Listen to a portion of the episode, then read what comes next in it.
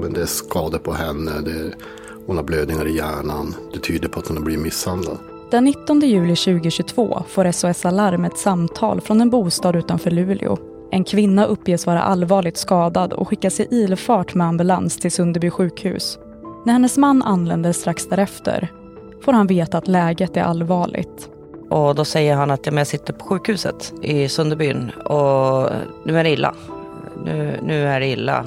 Vid det här tillfället har han ingen aning om att familjens hem snart ska förvandlas till en brottsplats och att han kommer bli misstänkt för försök till mord. Och då ringer en närstående till mig och säger, vad är det frågan om? Det är fullt i poliser på eran gård. Du lyssnar på Brottsplats Norrbotten. Det här är avsnittet Oskyldigt anklagad.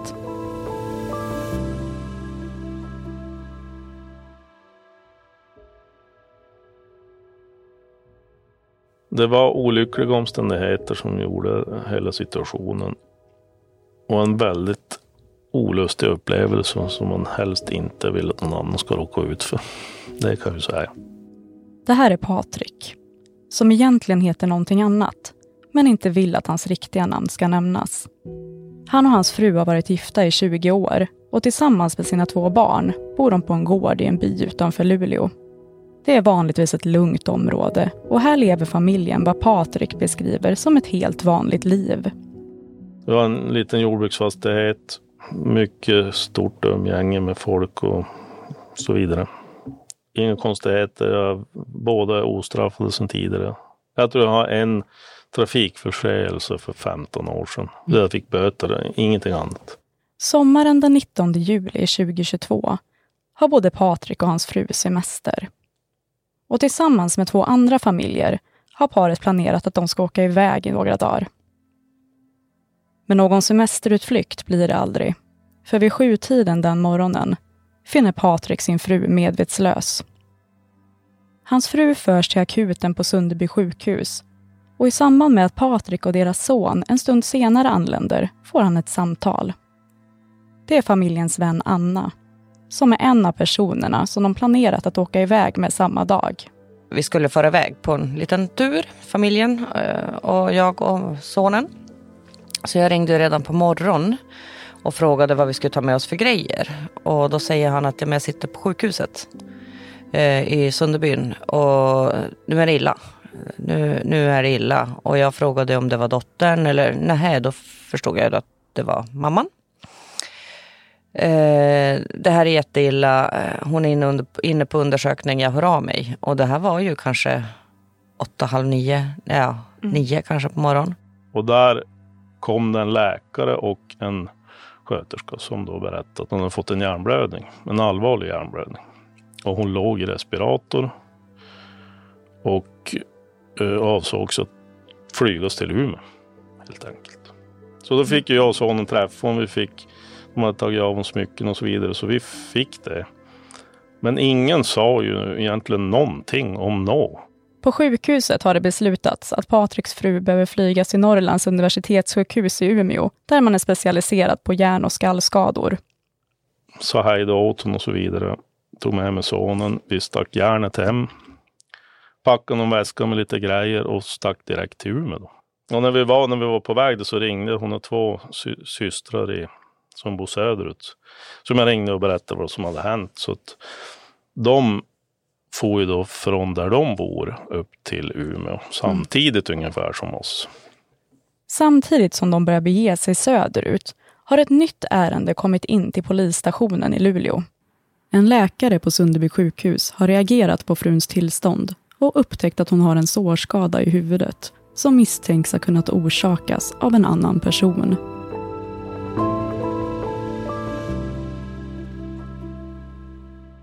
Det här ärendet är ju ett slags automatlarm som går. Det kommer ju via sjukvården. Om en kvinna som hade skador som kunde tyda på att hon hade blivit misshandlad. Ärendet hamnar hos kriminalinspektör Mikael O. Nilsson. Och det inleds en förundersökning om försök till mord. Det här är ju klassiskt arbete på det sättet att vi vet inte vad som har hänt. Vi vet att vi är en person som ligger nedsövd i Umeå på, på Regionssjukhuset. Och sen vill, ska vi ta reda på vad det som har hänt. Det aktiveras tekniker och åker ut till, till bostaden. På familjens gård har en brottsplatsundersökning börjat ta form. Och det dröjer inte länge innan grannar och människor som bor i närheten börjar reagera på uppståndelsen. Patrik har hunnit komma till Skellefteå när han får ett samtal. Och då ringer en närstående till mig och säger, vad är det frågan om? Det är fullt i poliser på er gård. Och jag fattar ju ingenting faktiskt, om jag ska vara helt ärlig. Jag, jag, jag, jag sa, har det hänt hon någonting i flyget? Har hon dött eller något? Jag sa, gå, gå med en telefon till en polis. Jag måste ju få veta vad det är som händer. Så, så det gjorde hon. Och, och gav telefon till en... I det här fallet fick jag veta då i efterhand. Alltså en, för, en av förundersökningsledarna. Polisen han får prata med är Mikael O. Nilsson. Jag fick kontakt med mannen. Eh, vi måste hålla förhör med honom. Vi höll förhör med andra anhöriga till mannen. Eh, det var ungefär så. Vi, vi betar av, försöker få en bild. Är det ett brott begånget? Och i så fall, vad är det för brott som, som har begåtts då? Och jag frågar, vad är det frågan om? Ja, men så han, jag vill prata med dig mellan fyra ögon. Ja, men jag varit lite irriterad. Så, vad fan, jag är ju på väg till Umeå. Hon, håller, hon är ju i flyget och frun och så vidare. Har fått en allvarlig hjärnblödning. Ja, det, det spelar ingen roll. Jag vill prata med dig, så. Eller vi vill prata med dig. Ja, men vad, är det, vad handlar det om? Ja, det, det sa hon ju som inte. Ja, men okej, så jag, jag har ingenting att dölja. Ni får prata med mig hur mycket ni vill. Men jag far till Umeå, och så ni får komma dit och prata med mig. Jag förstår, han, han vill ju inte sätta sig och köra tillbaka till Luleå för att prata med mig. Då. Han var ju orolig över sin fru. Så ändå var det ju så att vi måste, vi måste få in honom. Vi måste få prata med honom. Och höra vad det som har hänt. Patrik får fortsätta ner mot Umeå. Men under resten av resan börjar en olustig känsla att infinna sig.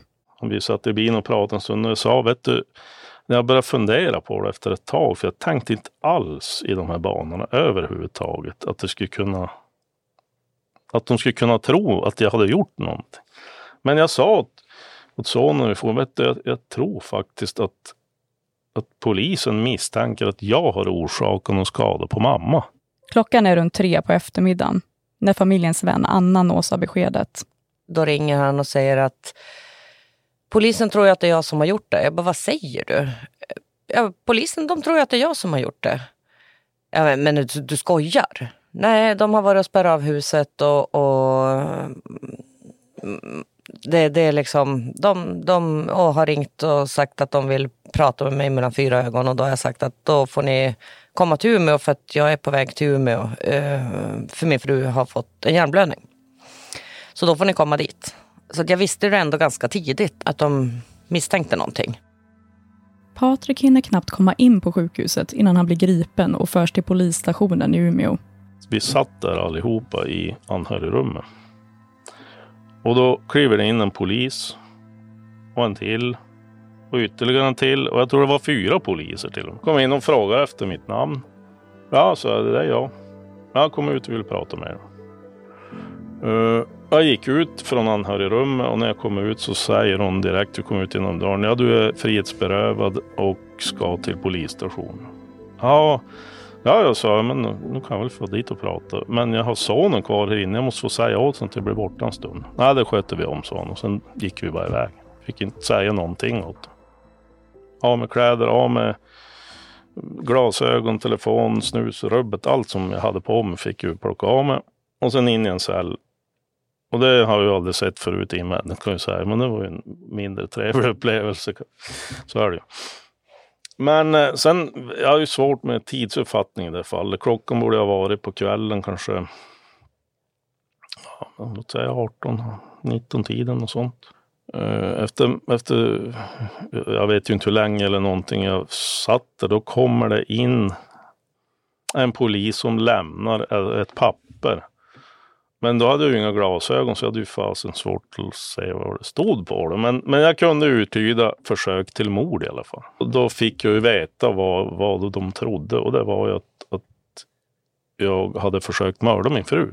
Polisen håller ett kortare förhör med Patrik där han får veta vad han misstänks för och om han anser sig skyldig eller inte. Och jag sa fullständigt oskyldig. Och sen var det ingen mer frågan så. Han sitter nu anhållen, men det ska dröja nästan ett helt dygn innan han får möjlighet att berätta sin sida av historien för polisen. Och lika länge innan han får veta om hans fru fortfarande är vid liv. Det, det var ju det mest olustiga, att inte veta nå hur, hur, hur tillståndet var. Det, det var inte trevligt. Mm. Frågade du? Ja, absolut, det gjorde jag. Men nej, de, de sa vi kan inte säga något. Mm. Så, det hade man gärna önskat att få veta. Men samtidigt förstår jag ju det också. I, i det läget och de talen människor som verkligen har gjort det här. Då, då måste man ju undanhålla dem från allting annat för att hitta rätt bevis och så vidare. Så att, de har inte gjort något fel, men, men det var ju ändå olustigt. Det går nästan inte att beskriva. För när man vet också att det finns ingen som helst sanning i det. Alltså det, det finns inte bara. Vi hör familjevännen Anna igen. Man känner ju det i hela kroppen. Att det här är ju galet. Så att då, då var det ju jättemycket telefonkontakt med hennes syster. Och vi höll ju jättetät kontakt så mycket det bara gick. Eftersom alla var på sjukhus och sådär. Och så började det ju... Ja, komma på radion, det kom på sociala medier. Och när man vet då vem det är och man hör och andra personer ringer och frågar och, och hon blev sparkad av hästen och ja. För många hörde ju att, att hon hade åkt in på sjukhus och hade missat det här i sociala medier till exempel och på, i tidningar och allting.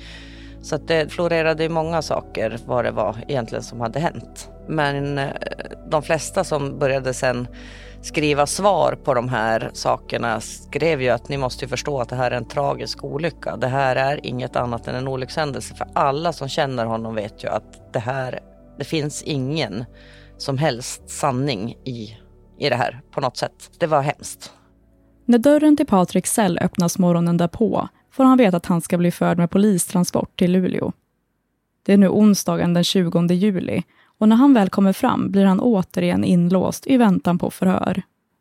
Där ska han för första gången få chansen att berätta för polisen vad som faktiskt hade orsakat fruns kritiska tillstånd dagen innan. Jag bad honom berätta fritt. Vad är det som har hänt? Och han berättade då om hennes sjukdomstillstånd som har försämrats under senare tid.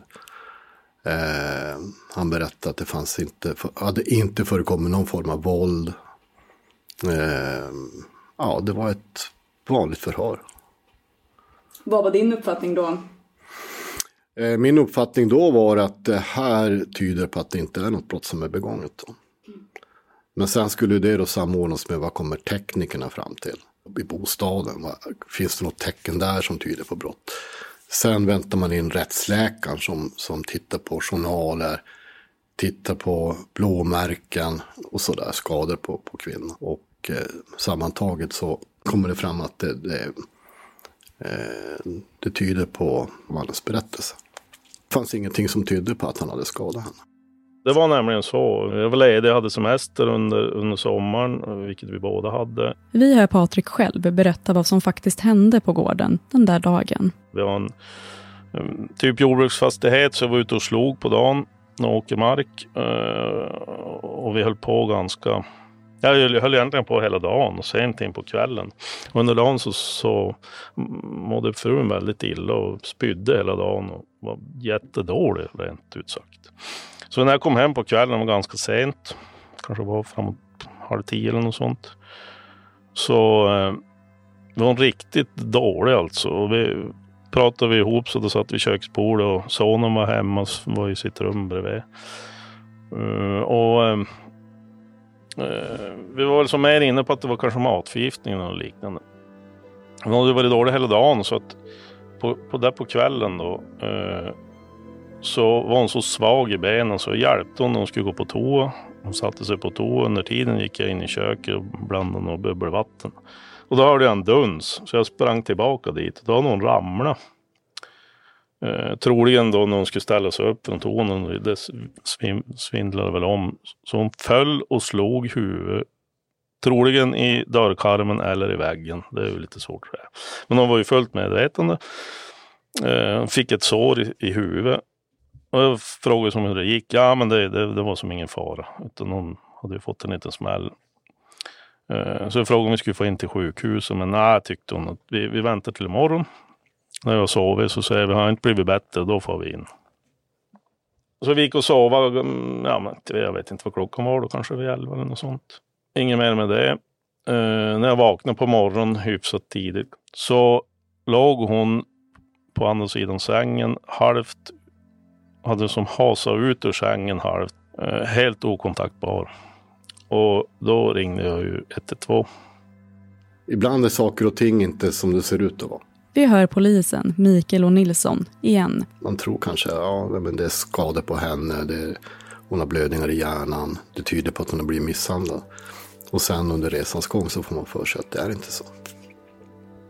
Som i den här tragiken då med hennes sjukdom och allt det där, så var det ändå som ett glädjande då att, att eh, ingen person ska dömas eller sitta oskyldig för någonting. Samtidigt måste vi alltid ha det i beaktande att vi, eh, man vill inte att eh, skyldiga personer ska gå fria då. Det är en vågskålare. Patrik släpps redan på onsdagen, samma dag som han fördes till polisstationen i Luleå. Och drygt en vecka efter läggs utredningen ner. I samband med att han blev gripen och anhållen fick parets barn bo släktingar till familjen efter att de blivit omhändertagna enligt L V U, lagen med särskilda bestämmelser om vård av unga. Men den tjugonionde juli avskrivs beslutet och de får flytta hem igen. Jag tycker absolut inte att någon i det här, in, i, varken läkare som anmäler eller poliserna, ingen har ju egentligen gjort någonting fel. Det måste jag ju säga. De har gjort precis rätt. För tyvärr finns det ju de som begår hemska saker mot sina närstående. Så de har gjort helt rätt.